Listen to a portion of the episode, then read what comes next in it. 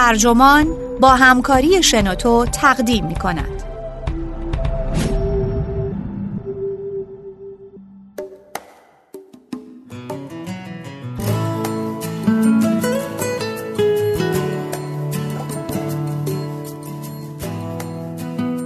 در اینترنت هرچه به همدیگر نزدیک تر می شویم بیشتر از هم متنفر می شویم.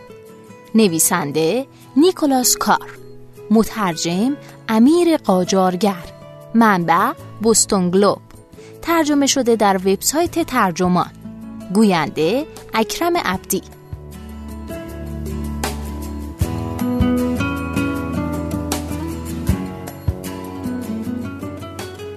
گسترش اینترنت و شبکه های اجتماعی خیلی ها رو به این فکر انداخت که تکنولوژی می‌تونه جهانی یک پارچه رو بنا کنه. و ما رو در جهانی دوستانه تر به هم نزدیک خواهد کرد. البته پیش از ما و در دوران اختراع رادیو یا تلفن هم بودند کسانی که چنین برداشتی داشتند. با این حال نگاهی به واقعیت زندگی روزمره نشون میده ضرب المثل ساده دوری و دوستی توصیف بهتری برای روزگار ماست چرا که هرچه بیشتر کسی رو بشناسیم تمایلمون به تحقیر اون بیشتر میشه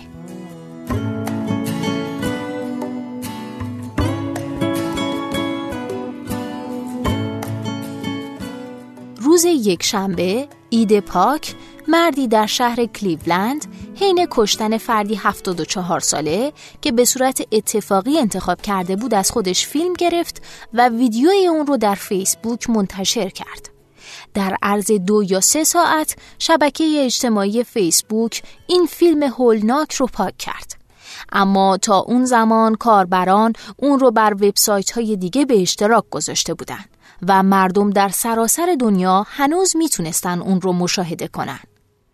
قطعا آنچه مارک زاکربرگ در سر داشت حادثه هایی از این دست نبودن. بنیانگذار فیسبوک در سال 2012 زمانی که کمپانی او برای جهانی شدن آماده می‌شد، نامه پرشور به سهامداران آینده نوشت و در اون توضیح داد که کمپانی او چیزی بیش از یک کسب و کاره.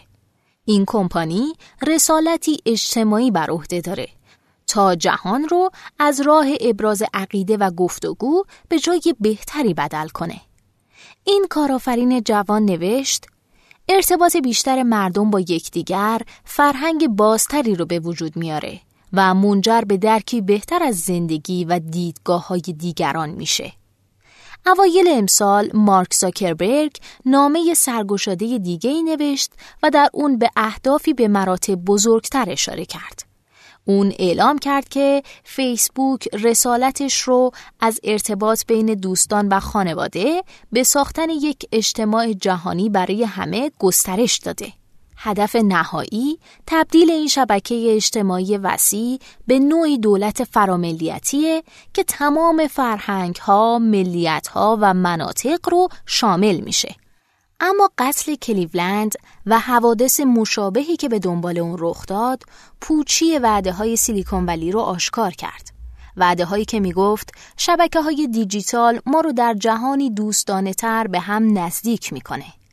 زاکربرگ چه بدونه و چه ندونه بخشی از سنت دیرپای تفکر غربیه حتی در زمان بنا نهادن سیستم تلگراف در قرن 19 هم, هم مردم بر این باور بودند که پیشرفت در تکنولوژی ارتباطات سازگاری اجتماعی رو ارتقا میده. هرچه بیشتر درباره هم بدونیم زودتر به این درک می‌رسیم که همه ما یکی هستیم. ستون نویس نیویورک تایمز در مقاله‌ای که در سال 1899 در ستایش راه اندازی های اطلس پیمای شرکت وسترن یونیون نوشته بود این فرضیه فراگیر رو به خوبی بیان کرد. اون گفت هیچ چیز به اندازه ارتباطات ارزان، پرسرعت و راحت نمی‌تونه درک دو سویه و وحدت عواطف و عقاید و علایق رو ارتقا و پرورش بده. شبکه های بزرگ قرن بیستم مثل رادیو، تلفن و تلویزیون این تصور رو تقویت کردند. اونها با گستردن مرزها و پاک کردن فاصله ها این سیاره رو کوچیک کردند.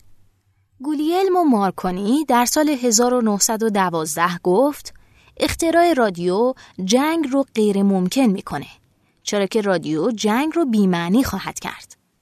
جان کارتی مهندس رد بالای شرکت AT&T در مصاحبه‌ای در سال 1923 پیش بینی کرد که سیستم تلفن تمام مردم کره زمین رو در فضای برادرانه به هم متصل خواهد کرد. مارشال مکلوهان نظریه پرداز رسانه در کتابش با عنوان کهکشان گوتنبرگ که در سال 1962 منتشر شد برای توصیف وابستگی متقابل و جدید جهان الکترونیک از اصطلاح به یادماندنی دهکده جهانی استفاده کرد. بیشتر مردم این عبارت رو به منزله پیشگویی ظهور نوعی پیشرفت اجتماعی اجتناب ناپذیر به فال نیک گرفتن. به هر حال چه چیزی می‌تونست زیباتر از یک دهکده باشه؟ اگه فرضیه ما مبنی بر اینکه ارتباطات مردم رو به هم نزدیک می‌کنه حقیقت داشت امروز باید شاهد قلبه صلح و عشق و درک متقابل در کل سیاره بودیم به لطف اینترنت و شبکه تلفن همراه حالا انسانها بیشتر از همیشه با هم در ارتباط هستند از 7 میلیارد جمعیت جهان 6 میلیارد نفر تلفن همراه دارند. یعنی یک میلیارد و 500 میلیون نفر بیشتر از کسانی که بر اساس گزارش های سازمان ملل به دستشویی قابل استفاده دسترسی دارند. نزدیک به دو میلیارد نفر در فیسبوک عضو هستند.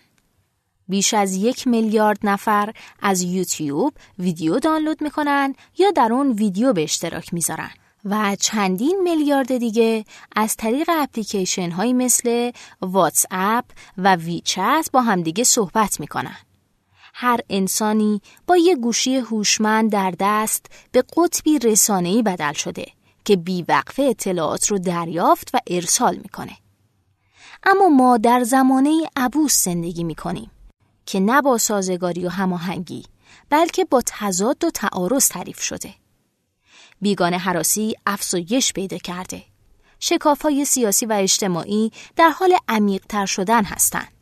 از کاخ سفید گرفته تا سطوح پایین، لحن خسمانه و توهین مشخصه تمام گفتمان های عمومیه. احتمالا نباید متعجب بشیم. حالا چند سالیه که تحقیقات روانشناختی و جامعه شناختی این تفکر که ارتباطات تفاوتها رو محو می‌کنه رو مورد تردید قرار دادن. این تحقیقات عکس این قضیه رو درست می‌دونه. جریان آزاد اطلاعات تفاوتهای فردی و فرهنگی رو برجسته می‌کنه و به جای نزدیک کردن مردم به همدیگه اونها رو بر علیه هم تحریک می‌کنه. دوری و دوستی یکی از غمانگیزترین ضرب المثل هاست اما بر اساس شواهد یکی از درست تریناشونه. در مجموع گزارش هایی که در Journal of Personality and Social Psychology در سال 2007 منتشر شد، مایکل نورتون و دو تن از همکارانش متوجه شدند که برخلاف تصورات ما هرچه بیشتر کسی رو بشناسیم تمایلمون به تحقیر اون بیشتر میشه. این محققان می نویسن اگرچه مردم معتقدن دانستن به دوست داشتن منجر میشه بیشتر دانستن به معنای کمتر دوست داشتنه. بدتر این که اونها شواهدی پیدا کردن که نشون دهنده غلبه تفاوت ها بود. همزمان که درباره دیگران اطلاعات بیشتری دستگیرمون میشه به تفاوت هایی که با ما دارن اهمیت بیشتری میدیم تا با شباهت هاشون و زمانی که حجم اطلاعات بر روی هم انباشته بشه این گرایش به تاکید بر تفاوتها در مقایسه با شباهتها شدت پیدا می‌کنه. به طور معمول وقتی درباره غریبه ها کمتر بدونیم اونها رو بیشتر دوست خواهیم داشت.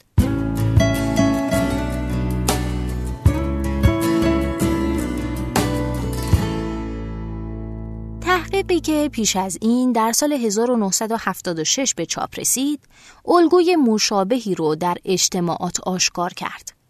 سه استاد دانشگاه کالیفرنیا در شهر سندیگو گسترش محدوده مالکیت موشا رو در جای نزدیک لس آنجلس مطالعه کردند و نمودار روابط بین همسایگان رو ترسیم نمودند. اونها متوجه شدن که احتمال دوست شدن مردم زمانی که نزدیک به هم زندگی می‌کنن بالاست اما احتمال دشمنی بین اونها حتی بالاتر خواهد بود. دانشمندان منشأ این پدیده رو فساد محیطی مینامند.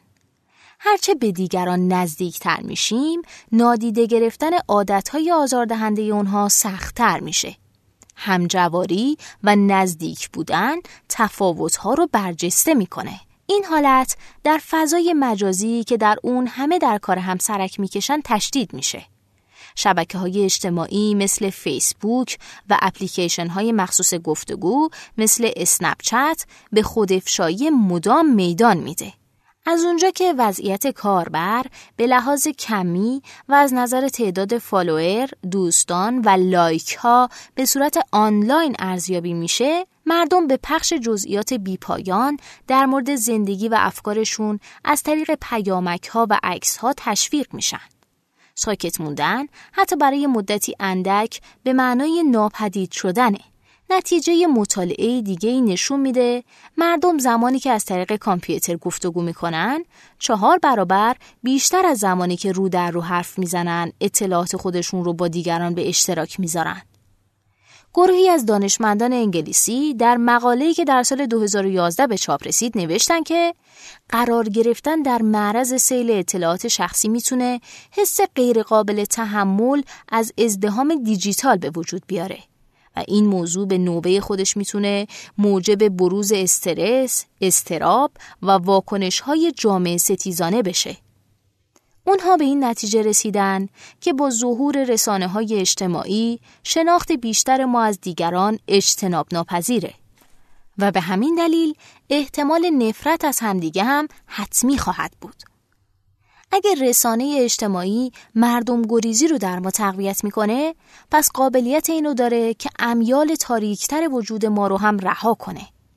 در سال 2014 سه روانشناس کانادایی در مقاله‌ای در Personality and Individual Difference نوشتن که در بحث و تبادل نظرهای آنلاین افرادی که تمایلات دیگر آزارانه دارند گرایش بیشتری به قرار گرفتن در صف نظردهندگان فعال دارند. این مطالعه نشون داد که ترول ها هم مثل دیگر افراد دیگر آزار با تدارک دیدن لذت برانگیخته میشن. اونها از تحمیل آزار روانی به دیگران لذت می‌برند. اگرچه هنوز مشخص نیست که اینترنت خود عامل قصاوت و بیرحمیه یا تنها به اون دامن می‌زنه این یافته ها بر انبوه شواهد دال بر استفاده بیش از حد افراد جامعه گریز از تکنولوژی می افزاید. این پژوهشگران اضافه می کنن افراد دیگر آزار فقط می‌خوان خوش بگذرانن و اینترنت تفریحگاه اونهاست. مارشال مکلوهان علا رقم بیان گهگاه آرمانگرایانش خودش هم پندارهایی درباره زندگی در دهکده جهانی در سر داره. او دهکده رو ذاتا قبیله ای و شاخصه اصلی اون رو بیاعتمادی و اختلافی می‌دونه که مستعد وحشیگری و خشونته. او در مصاحبه تلویزیونی در سال 1977 گفت زمانی که افراد به هم نزدیک میشن نسبت به هم بیشتر و بیشتر وحشی و ناشکیبا میشن. دهکده جهانی مکانیه با روابط دشوار و موقعیت زمخت و خشن. این توصیف بسیار خوبی از وضعیت کنونی ماست. با این وجود همونطور که زاکربرگ در نامه ماه فوریه خودش میگه اشتیاق به اینکه تکنولوژی ارتباطات رو درمانی برای بیماری های اجتماعی بدونیم همچنان به قوت خودش باقیه. علا رقم دردسرهای اخیر فیسبوک در کنترل سخنان نفرت آمیز، پروپاگاندا و اخبار جعلی به نظر می‌رسه زاکربرگ مطمئنتر از همیشه معتقده که میشه از نرم افزار یک جامعه جهانی ساخت. سنگ بنای پروژه جدید او زیرساخت اجتماعی کامپیوتر محوریه که از فرایند هوش مصنوعی برای به جریان انداختن اطلاعات به شکلی که همه راضی و خوشنود باشن استفاده خواهد کرد. این سیستم شیوه ابراز عقاید شخصی در جهان رو ارتقا میده و همزمان از افراد در برابر محتویات زشت و زننده محافظت می‌کنه. مشکل این بزرگ نمایی نابجا فراتر از انکار طبیعت بشریه. و این ایده رایج و قدیمی فرهنگ آمریکایی رو تقویت می‌کنه که رسیدن به پیشرفت تکنولوژیک برای اطمینان یافتن از پیشرفت اجتماعی کافیه. اگه مهندسی رو به درستی درک کنیم به سعادت خواهیم رسید. این تفکر هرچند دلپذیره اما توهمی بیش نیست. پیشرفت به سوی جهانی مسالمت آمیزتر نیازمند معیارهای انزمامی، دقیق و در کل انسانیه نه جادوی تکنولوژی. مثل معیارهایی مانند مذاکره و مصالحه تأکید دوباره بر آموزش های شهروندی و گفتگوی منطقی و در نهایت شهروندی که قابلیت درک دیدگاه های مخالف رو داره. از لحاظ شخصی ممکنه بیشتر از ابراز عقاید نیازمند خودآزمایی باشیم. تکنولوژی یک تقویت کننده است که خصلت‌های خوب ما رو پررنگ و خصلت‌های بد ما رو بدتر می‌کنه. آنچه تکنولوژی انجام نمیده تبدیل کردن ما به آدمهایی بهتره. این وظیفه‌ایه که نمی‌تونیم به ماشین ها محولش کنیم.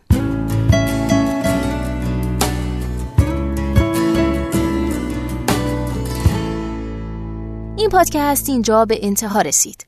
ممنونم که با من همراه بودین. اگه شما هم ایده ای دارید که فکر می‌کنید می‌تونه برای بقیه جالب باشه اون رو در قالب یه فایل صوتی در سایت شنوتو و یا اپلیکیشن اون با بقیه دوستاتون به اشتراک بگذارید. ممنونم. شنوتو سرویس اشتراک گذاری فایل های صوتی www.shenoto.com